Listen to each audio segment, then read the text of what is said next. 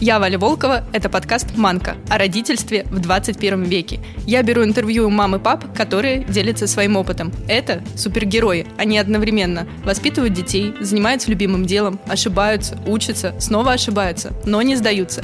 Здесь мы раскрываем всю правду и успокаиваем. Идеальных нет, но главное – просто продолжать двигаться.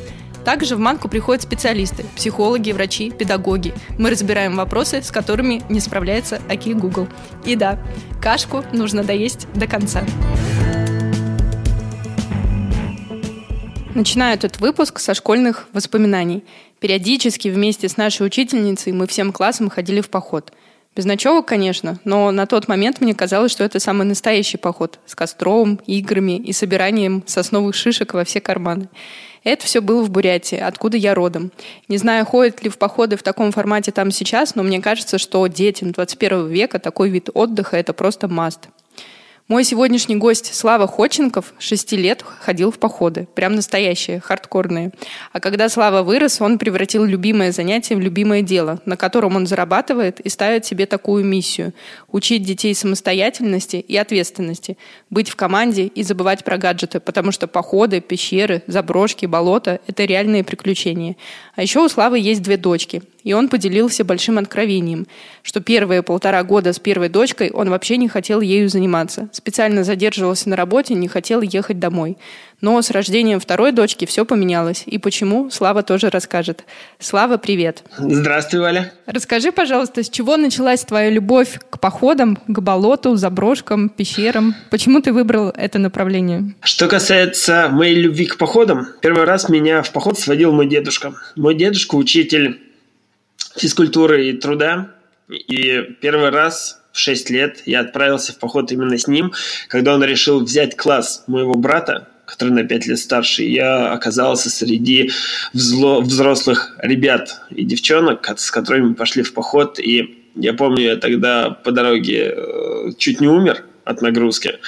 Это было очень тяжело, пока мы шли туда-обратно, но там, я помню, как стояли палатку, как вари, варили в котелке вкусную еду, как э, мыли посуду, как нашли яйца дрозда, и это было как-то очень необычно. Это были настоящие приключения. Ну, парню 6 лет вывести на такие, такие дела в лес, это просто настоящее приключение, и запомнились они на всю жизнь. А что касается любви э, к заброшке, к взрывам, мы постоянно с детьми что-то жгем, что-то куда-то ходим, куда чаще всего нельзя. И здесь я ставлю большие педагогические задачи. Дело в том, что как детям не запрещай всякие опасные объекты, дети все равно там оказываются. Дети все равно что-то взрывают. Дети все равно постоянно что-то жгут. Дети все равно оказываются на стройках, а, на заброшках и так далее. Ну, вспоминаем наше детство. Это было как-то как норм. И если мы говорим, что мы что-то не можем запретить и полностью оградить детей от этого на всю жизнь, то тогда логичнее научить этики взаимодействия с опасными объектами. И моя любовь к походам и педагогические задачи, они просто чуть в разных плоскостях. Поэтому то, когда мы ходим с детьми на заброшки, это скорее, скорее желание научить безопасному отношению в опасных условиях. Скажи, почему ты вообще в принципе выбрал это направление? Потому что я читала, что ты до этого проводил вот подобное мероприятие, но это было для взрослых. Там прям совсем другая система взаимодействия, и там были деньги, причем хорошие деньги, но там не было идеи, которая мне, которая мне нравилась. А то, что, то, что я, то, чем я занимаюсь с детьми, это скорее это скорее идея воспитания и образования. Мне не очень нравится та а, нынешняя ситуация в школах, в системе образования нашей, где стараются максимально обезопасить детей. Обезопасить, вот это вот создание безопасной среды, мне кажется, она больше вредит. Потому что то, что мы защищаем, то мы ослабляем. И если, э, ну, я сейчас маленький пример приведу. В школе, где я преподавал туризм, а, в муниципальной школе, которая недалеко от дома, мне, к сожалению, нельзя было детей вывести на улицу, и туризм я проходил просто с ребятами в кабинетах. До смешного доходило, что мы ориентирование изучали, когда мы рисовали карту класса э, с, с, как местности по компасу, э, вместо того, чтобы хотя бы выйти во двор. И так далее. Мне очень не нравится система вот этого тотального обезопашивания, что сейчас упразднили э, должность медсестры, и вместо должности медсестры на каждый э, синяк обязательно должна приезжать скорая со всеми последующими действиями. И мне кажется, в такой среде, в такой среде ребята растут немножко оторванными от э, действительности. Мир не такой. Вот, ну, просто мир не такой, как его э, предлагают в системе образования. Я не в силах полностью изменить и, и вообще предложить что-то в таком же объеме и, да что уж говорить, в таком же качестве знаний, как и сама школа, та система образования. Поэтому я думаю, а как и чем я могу дополнять ее? Я понимаю то, что я могу просто то, что школа не очень хорошо может давать, могу, могу делать я как доп. образования. Те родители, которые видят эту ценность, а ценность в чем? Например, командная работа. К сожалению, например, если мы берем школу, а, то, что во всем мире считается кооперацией, у нас называется страшным словом списывание. То есть списать у другого одноклассника – это зашквар. Хотя в, в развитых странах это называется кооперация удивительно. Я занимаюсь тем, чтобы а, делать с ребятами какую-то проектную деятельность. Я занимаюсь тем, чтобы а, налаживать коммуникацию между ребятами друг с другом, чтобы они могли нормально общаться, чувствовать себя, что им хочется на самом деле, говорить это через рот и, и договариваться, чтобы это делать вместе. Я думаю, что очень важно очень важно в ребятах развивать творческое начало, креативность. И, ну, к сожалению, там, опять же, креативность, критическое мышление. Если мы говорим про школу, в школе как как система образования построена. Есть один единственный источник знания, есть один единственный э, человек, который говорит правильно или неправильно, это учитель, и оценивает еще это сам. А, и есть дисциплина, выполнить или не выполнить, которая подкрепляется вот этой системой кнута и пряников с точки зрения оценок, двойки или пятерки. Ты пятерка молодец, а так старайся дальше, плохо выучил двойку, это получается какая-то еще, а, да, такая система наказаний и поощрений. И в такой среде а, там есть определенная дисциплина. Дисциплина, к сожалению, у нее есть один минус, она убивает творчество. А мне очень нравится, когда в походах это свободная среда, где ребята могут быть самими собой, и они могут растить то самое творчество и делать так, как они считают нужным, опираясь на себя, на свои личные желания, а не так, как говорит старший и сильный.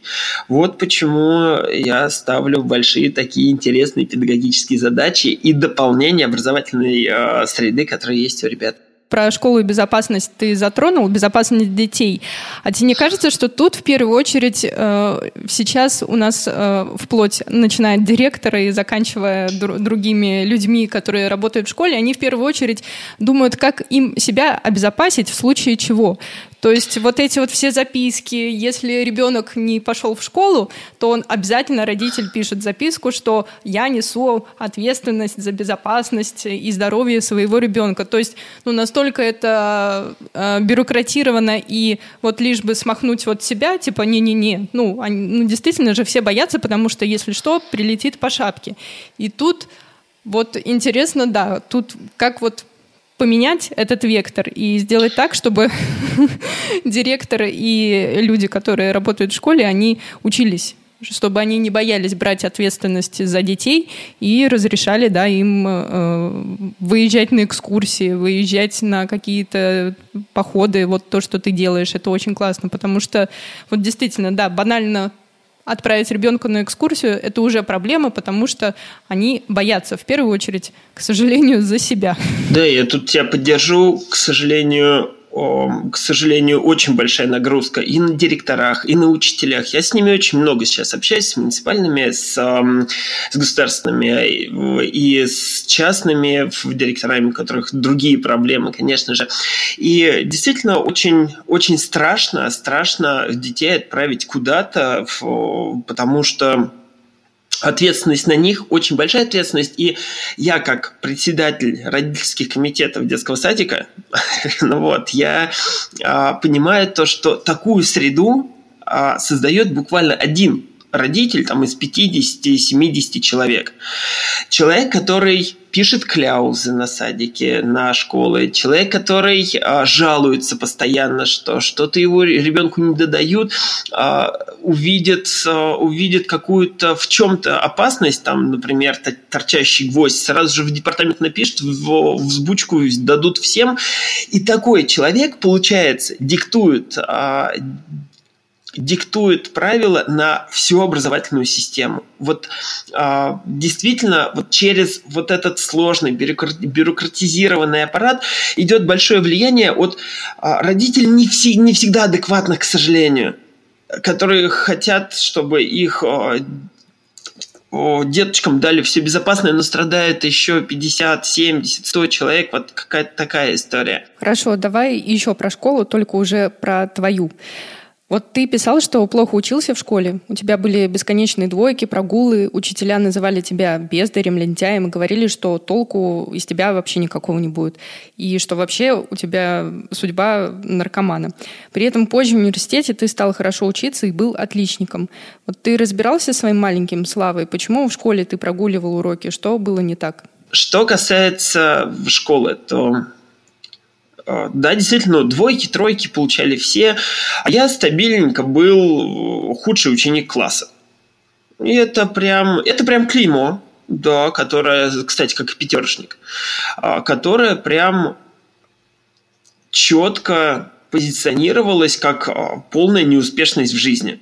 И ладно бы это исходило там, только от учителей, в эту же систему верили, верили окружающие и дети. Вот. Спасибо большое мамке моей, потому что она не скатывалась до каких-то обвинений и так далее. Хотя я так понимаю, что давление от школы было хорошее, особенно когда мамка возвращалась с родительских собраний. И мне, конечно, доставалось, потому что всех отпускали, а с ней разговаривали отдельно из родительского собрания родительское собрание и так далее. Это прям тяжело. Это прям обидно. И я искренне считал себя долго человеком третьего сорта. Ну, потому что там, как есть, к сожалению, дедомовцев, а, когда выпускают из детских домов коррекционных, они не понимают, что а, вот они считают, что у них есть шесть профессий, которые они могут освоить там маляр, столяр и так далее, и все. И все, и, и дальше мыслить прям невозможно. И у меня такая же история со школой была, то, что, ну, да, действительно, человек третьего сорта, так вот, ничего из меня толком не выйдет. А что касается ответственности, двойки, тройки, моя задача не получить было больше двух годовых двоек, потому что больше двух годовых двоек – это второй год. А второй год – это зашквар прям вообще страшный. Там остаться очень-очень тяжело. Очень не хочется. И поэтому вот моя зона ответственности не получить больше годовых двоек. Я хорошо помню это чувство. А, остальная зона ответственности оценки – это моей мамки много она со мной сидела, делала уроки. Она закончила не только свою школу, но и мою школу, конечно же. А вот когда я пошел в институт, там зона ответственности стала моя. И там я увидел, что за что я благодарен институту, что чтобы быть пятерошником, а я прям стал круглым пятерошником, для того, чтобы стать пятерошником, не обязательно учить учеба мне очень тяжело давалась, у меня очень сложная концентрация внимания была. Я сюда не хочу приплетать диагноз из ДВГ, хотя я у себя его как-то диагностировал по воспоминаниям. Ну да, я был такой, мне я не мог сосредоточиться на том, чтобы запомнить домашнее задание и начать его выполнять. Вот просто не мог. Ну, это моя особенность. Так вот, что касается института, я понял, что, оказывается, можно не зубрить, а можно просто договариваться. И то, чему меня научил институт больше всего, за что я очень благодарен Московскому горному государственному университету, так это умению договариваться с людьми потому что я туда перешел э, с Патрисией Лумуба из «Дружбы народов» на третьем курсе без потери э, года. И у меня в, получилось в разрыве 17 предметов мне нужно было доздать за семестр плюс новый семестр. Ну, доздать это сразу нереально было. И тогда я, я начал договариваться совершенно разными способами. Я торчал на, на кафедрах, я чем-то помогал, что-то делал, умением договариваться я стал э, пятерочником, и сейчас я могу сказать, что это более ценный навык, чем умение зубрить, а зубрить предметы. Получается, у тебя в университете получил, э, появилась мотивация именно, вот ты захотел хорошо учиться. Я к тому, что в школе, в школе у тебя мотивации хорошо учиться и не прогуливать уроки не было. Вот как ты думаешь, вот тогда, когда Слава учился в школе, что ему нужно было для того, чтобы он не прогуливал уроки? Мне точно не хватало тьютера человек, который смог бы разобраться, помочь разобраться, а как учиться. А что это вообще такое? А, помочь поддержать в каких-то сложных для меня моментах. Потому что я помню, что я сидел, учил немецкий язык, я прям искренне старался несколько часов запомнить все фразы, и у меня не получалось запомнить даже первую строчку. Вот просто не получалось. И э, то, что у меня не получалось, на меня очень было сильное давление со всех сторон, как на бездаря и лодыря. То есть э, не было понимания, а что же с моей нервной системой происходит такого, что я просто не могу запомнить. Мне точно не хватало поддержки, мне точно не хватало понимания, что что такие люди бывают, что такие люди тоже становятся успешными, если вообще, давай так, что такие люди тоже становятся счастливыми, мне это прям не хватало, мне не хватало веру в меня. Если бы кто-то мамке сказал моей, что так бывает, что это нормальная история, что там декомпенсация этих а, нервной системы пройдет в 15 лет, а примерно так и произошло, то мамка бы легко отпустила бы эту ситуацию и позволила бы, наверное, не учиться и меньше бы влияние педагогического состава на ее действия и вообще на меня в целом. Вот именно вот это вот понимание плюс давление окружающих, что ну все же, все же вот, смотрите, все учатся. Мы с этого с тобой и начали сегодня беседу, если помнишь, про творчество. А, дело в том, что дисциплина очень крутая система. А, владея дисциплиной, можно организовать очень большую группу людей на достижение какой-то цели, каких-то результатов. Но у дисциплины есть минус. Она убирает творчество. И она убирает э, уникальность, что каждый человек, он особенный. Именно поэтому мне точно не хватило подхода в образовании в том, что я особенный. Не хватило творчества, не хватило веры в детей. Это то, чем я напитываю свои походы. И именно через свою личную боль, именно через свои личные переживания, зная, как это, делая походы, это удивительно, когда у меня ребята, которые считаются двоечниками, худшими учениками в классе, они ни с того ни с сего начинают быть очень большим, очень сильным вкладом во всю группу во весь класс, если это выпускные. И на них учителя, директора ну, учителя в основном ходят, а, смотрят совсем другими глазами. Как ты своим дочкам а, помогаешь понимать, что они особенные, и они все могут, и вот про это вот творчество, креативность? Моя основная задача как родителя сделать дочки счастливыми. А единственный путь, который я вижу, а, как сделать дочек счастливыми, это быть примером и быть счастливым сама, самому.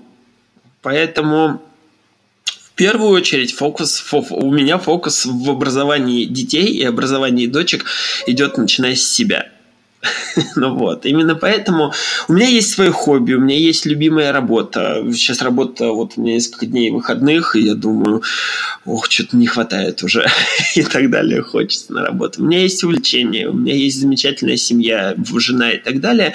И именно это помогает дочкам а, в примере видеть, а как это быть счастливым. Только личным примером. А что касается уникальности, ну, я вижу одним из самых важных черт в образовании это сейчас э, современность. Это не система послушания, где э, детям говорят, какими им надо быть, и они э, подстраиваются под эту систему. А моя основная задача это воспитать самостоятельность. А в таком случае это, ну, прям необычная система. В школе не все понимают, разделяют мои подходы. Не всем мой подход удобен. Но, например, у меня у старшей дочки есть право не ходить в школу, если она не хочет идти. А, она может не делать уроки, если не хочется делать. Но результаты своих ошибок а, у нее как раз есть возможность а, расхлебывать самостоятельно. Она пропустила школу, потому что не захотела туда идти за год буквально три раза. И мне кажется, это очень сильная позиция с точки зрения самостоятельности.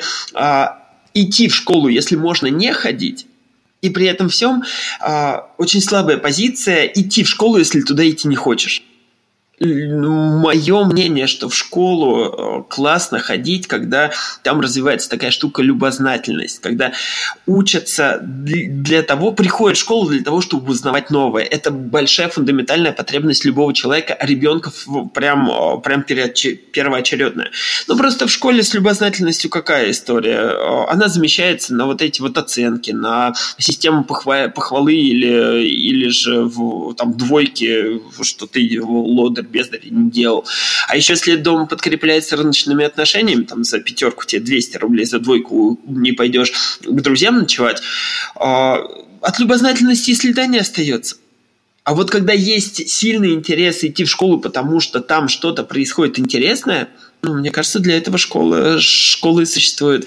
Я неспроста э, говорю про учебу, ну, легко занимаясь туризмом и, и, и просто размышляя об образовании, как же это в системе. Я сам веду э, занятия с, постоянно уже несколько лет с ребятами с э, кружка юного геолога, и мои ученики уже на протяжении двух лет занимают первые места на всероссийской э, геологической олимпиаде по полевой геологии я тоже могу строить учебный процесс и делать так, чтобы ребята занимались сами э, высокие первые места. Без вот это вот заставлять, навязывать. Поэтому э, у дочек есть право не делать, если они не хотят делать, и заниматься только тем, что им интересно. Поделись именно моментом обучения, как это все происходило. Основная задача была принять, что ребенок, он пришел в семью как подарок, а, то есть мы ему жизнь, подарили, а не дали в какую-то аренду с условиями. И принятие того, что каждый ребенок имеет право на травму. Я сейчас скажу страшные вещи Януша Корчака, Корчака, что каждый ребенок имеет право на смерть. И чем больше я работаю с детьми, тем больше я понимаю ценность этой фразы, потому что зачастую, оберегая ребенка от смерти – мы лишаем этого ребенка самой жизни. Вот это вот одень шапку, не ходи по лужам, э, одень пальто, сними пальто, э, туда не ходи, к друзьям ночевать не пойдешь и так далее. И получается, что мы искренне, родители, переживая за то, что он себе навредит, лишаем его получать свой собственный опыт – я вижу в этом столько ценности. И именно это я пропагандирую не только в своих походах, я пропагандирую, конечно же, в своей семье. Таким образом, мы, долго отстраивая систему с, с дочками, пришли к тому, что вот у дочки есть такое право не ходить. Вообще, это долгая история на каком. А, я сейчас шире чуть скажу а, в, в любом обществе, в любом мероприятии, любое мероприятие стоит на двух ногах – это психологическая безопасность и физическая безопасность. То есть это то, что позволяет, ну, не убиться, что ли, всем и так далее. И вот э, есть, например, что в физической безопасности там просто важно проговорить какие-то табу, которые нарушать ни в коем случае нельзя. Там спицы в розетку, там оголенные провода трогать, из окна не прыгать, в, в опасную зону под машину не толкать. Они, их немного, если мы подумаем. А, то с психологической безопасностью все сложнее. Моя задача научить свое окружение говорить «стоп». Если кто кому-то что-то не нравится, а в его сторону де- делать какие-то действия, обзывания, кидания, грубят и так далее, достаточно просто выступить, выставить руку вперед и громко сказать «стоп». Громко, четко и ясно. И другой человек понимает, что все, сюда не подходить. Почему я обратил внимание, что это работает не только у нас в семье, когда вот о, моя дочка четырех лет в песочнице, когда играли, там какой-то из мальчиков начал о, в нее, там лет восьми мальчик, песком кидаться или совочком или что-то такое. А у меня Женечка подошла, сказала, стоп, мне не нравятся твои действия, мне они неприятны. Мальчик перестал он был удивлен. А, потому что чаще всего в конфликт привык, что вмешиваются родители, решают конфликты за, за них, а здесь сама девочка четырехлетняя сказала, что ей не нравится, и остановила его. Это точно работает. И если мы обеспечим физическую безопасность, психологическую безопасность, а, мы уже понимаем то, что дальше, дальше во-первых, а, где не угрожает ничего опасности, есть развивающая среда, где можно много чего, куда развиваться. А еще есть какие-то границы у у всех людей. И для того, чтобы всем жилось под одной крышей нормально, у нас есть определенный свод правил который мы просто на семейном сборе периодически раз а, там, в две недели, раз в месяц, когда как, садимся и обсуждаем. У нас это называется семейный сбор мы сидим, обсуждаем какие-то правила, чтобы это не было затянуто и нудно, мы это еще мешаем с какой-нибудь газировкой, с какими-то вечерними играми. Это стало какой-то очень приятной традицией, потому что это не вот просто нам нужно сесть и договориться о каких-то правилах, потому что вы не слушаетесь э, мелкие засранцы. А здесь именно такая история, что э, мы а что-то обсуждаем, мы обсуждаем, какие правила не сработали, почему не сработали, мы обсуждаем, какие нужны нам правила, а какие-то вообще не нужны. И, и плюс потом все знаешь, это газировка, это сбор всей семьей, это чипсы, это какие-то игры, посиделки, это выступление девочки стали готовить перед общим семейным сбором. А, кто-то танцует, кто-то поет. Вот какая-то это прям общая такая легкая атмосфера. А в, таком, в таком случае правила легко принимаются, но правила работают только в случаях, если они для всех равны, а, где, где нет различия в правилах между родителями и детьми. То есть, если там после 10 в, в гаджетах не сидеть для детей, а родители сидят, но это уже нечестно. И они уже эти правила не будут работать. А, эти правила будут понятны для всех, даже для девочки 4 года. Будет понятно, зачем нужно это правило, и каждый имеет право э, обсуждать это правило и предлагать свое, и, и снимать какие-то правила, которые, которые не нравятся. Вот если соблюсти эти четыре правила, можно создать очень уютную психологическую атмосферу и очень дружно провести даже три месяца карантина. В карантин штормило, всех штормило, и мы ввели правило в карантин, что каждый имеет право побыть в одиночестве столько времени, сколько ему нужно. Я могу просто пример э, привести каких-то правил, которые будут понятны. Например, мы любим друг друга, в скобочках, всегда. Иногда мы ошибаемся. Наши отношения, наши отношения строятся на доверии и уважении. А, мы говорим правду, поддерживаем друг друга. Мы принимаем и уважаем всех родственников. Мы заботимся о родителях и позволяем родителям заботиться о нас. Мы разговариваем о проблемах. Мы ищем решения нашим проблемам, а не избегаем их. Мы просим прощения – мы прощаем. А, у нас семья самая классная на свете. Мы обнимаемся и целуемся.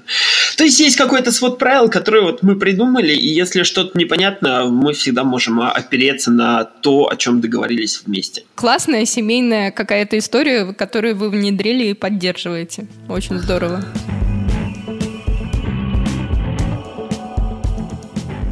Что самое сложное в отцовстве? Вот было, вот, допустим, с самого начала, когда ты стал папой в процессе и вот на текущий момент? Вообще первые полтора года свою старшую дочку, ну, единственную на тот момент дочку, я воспринимал просто как сгусток проблем.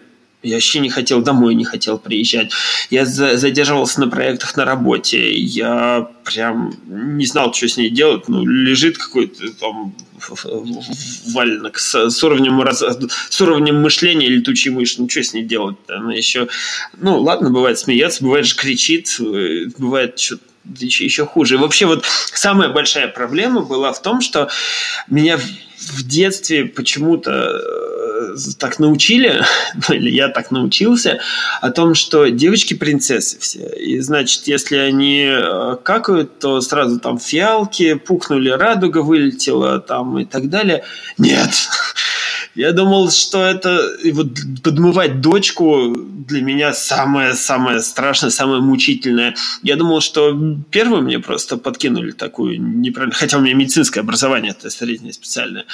А, со второй такая же история. Никаких единорожков, радуги фиалок. И это до сих пор остается самым сложным а, в отцовстве. Когда от дочки там после полутора лет стала появляться какая-то обратная связь в сторону меня, как папки, тут уже мое сердце стало более мягким, и отношения более теплые, и взаимодействие с дочками более теплые и интересные. Вот ты сказал, что в начале, первые полтора года ты вообще не понимал, не знал, что делать, задерживался на работе. Не хотел. Не то, что не знал, не хотел. Я с дочкой гулял, наверное, первые полтора года, раза три, наверное. И вообще у меня было мнение, что э, дети, воспитание, образование детей – это чисто женское дело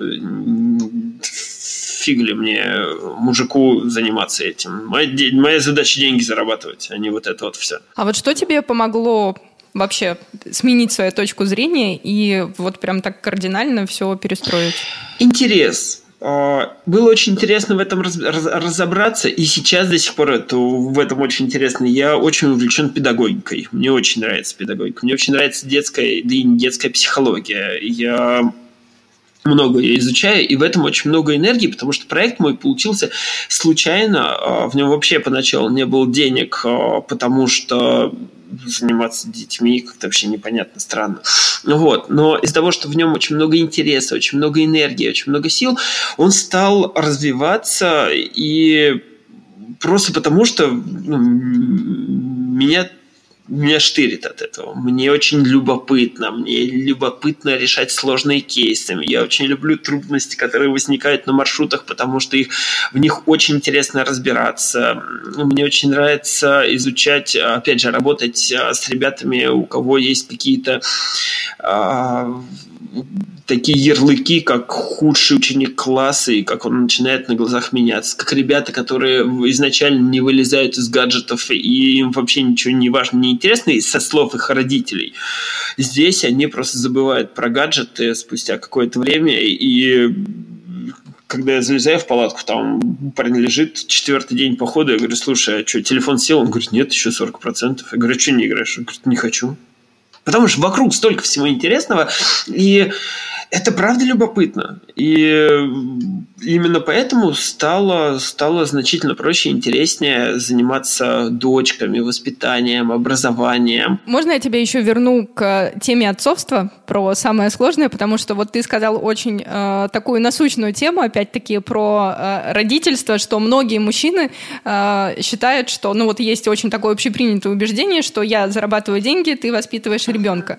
Вот получилось ли у тебя, получается, со второй дочкой, когда ты уже начал погружаться в это все, как-то сменить тоже вот эти вот убеждения? Со второй сразу я как-то с ней, к ней тепло сразу начал относиться. И мне кажется, у мамок вообще в целом, когда они а, раньше готовятся к ребенку, там на уровне гормонов, не гормонов, а носит ребенка еще 9 месяцев с собой, привыкает к этой мысли намного быстрее, чем мужчины, а, да, тут рождается, наверное, я не знаю, наверное, рождается какой-то диссонанс, когда э, у мамы появился ребенок раньше, в, осознание ребенка раньше, чем у отца, и вот это вот э, время, там, год-полтора, нужно еще до него доехать. Мы столетиями жили в системе послушания.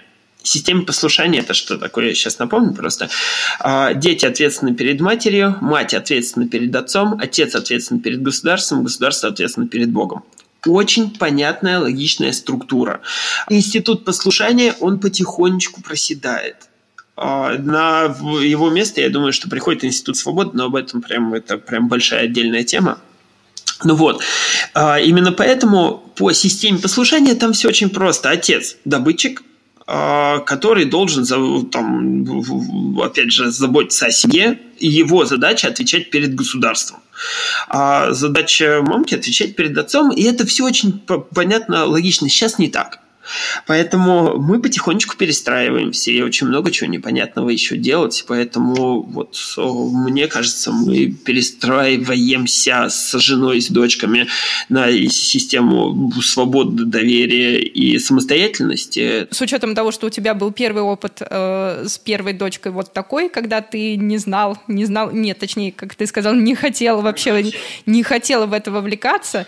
И второй опыт, когда ты уже вовлечен, ты прочувствовал почувствовал, ты понял. Как ты думаешь, что вообще э, может помочь э, вот папе вовлечься сразу, вот если это его первый ребенок, и он тоже не хочет, не понимает, не знает, э, боится или еще какие-то там у него есть причины. Вот что ему может помочь все-таки наладить контакт и быть вовлеченным в ребенка с первых месяцев его жизни? У меня тут один единственный простой совет.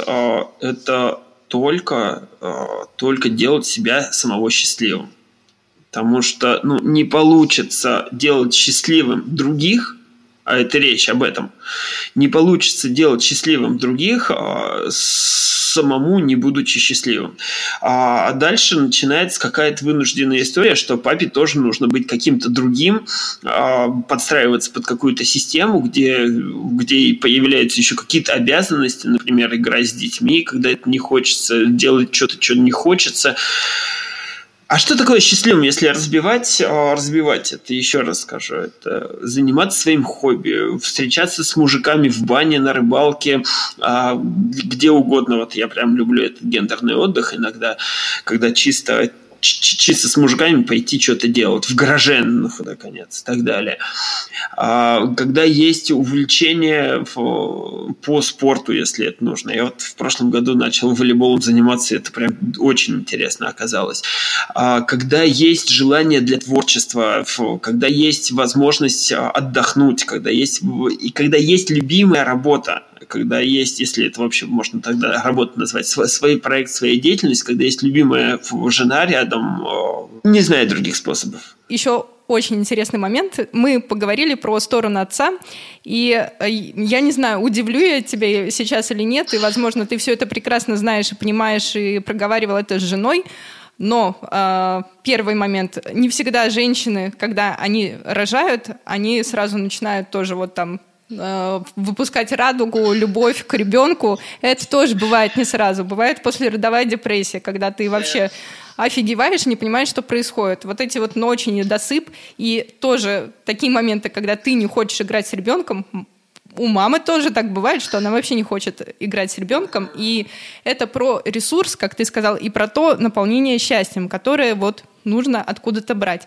И вот как ты тут думаешь, где вот эта вот золотая середина, чтобы э, помогать э, и себе наполняться вот этим счастьем и ресурсом, и э, давать какую-то поддержку своей женщине, маме, которая вот тоже, у нее все то же самое, как и у тебя сейчас, просто э, ну, в большинстве своих случаев еще больше. Мне кажется, что очень важно создать в первую очередь безопасную среду это какая-то уверенность в, в завтрашнем дне, а это любить жену, а, просто безусловно. А, очень же много в отношениях начинает копиться обид, условностей. Э, опять же, если мы говорим про то же самое про секс, э, в семейной жизни зачастую секс перестает быть сексом, а это где-то обязанности в перемешку с обидами и еще немножко, немножко фрикции, и как-то в этом всем начинаешь тонуть, наверное. Именно поэтому мне кажется, что на это есть очень классные специалисты, психологи семейные или же психотерапевты персональные, групповые и так далее. Это те люди, которые могут помочь э, отказаться от каких-то отношений, в которых э, много токсичности, и отста- научиться отставить свои собственные границы, учиться искать свои собственные потребности и хотя бы даже начать о них говорить. Хотя бы начинать говорить, проговаривать обиды, иметь право злиться на, на своего партнера обижаться, злиться, агрессировать, если, если хотите, и так далее. А, мне кажется, вот создание психологической среды, оно хорошо решается специалистами. Потому, но для того, чтобы обратиться к специалисту, нужно признать, что есть проблема, а это очень тяжело сделать чаще. Поэтому мне кажется, что если есть проблема, а все-таки неспроста пострадовать депрессия, она так называется, с ней точно специали... со специалистами справляться намного легче. Слава, папа 21 века, какой он? Я думаю, что точно такой же, как папа 20 века, только с смартфоном в руках. Сейчас так выглядят и папы, и мамы, и дети, и бабушки с дедушкой некоторые даже. А ценности человеческие, они остаются все, те, все теми же. Мне кажется, что очень важно отстраивать безусловную любовь в семье и быть опорой членам своей семьи.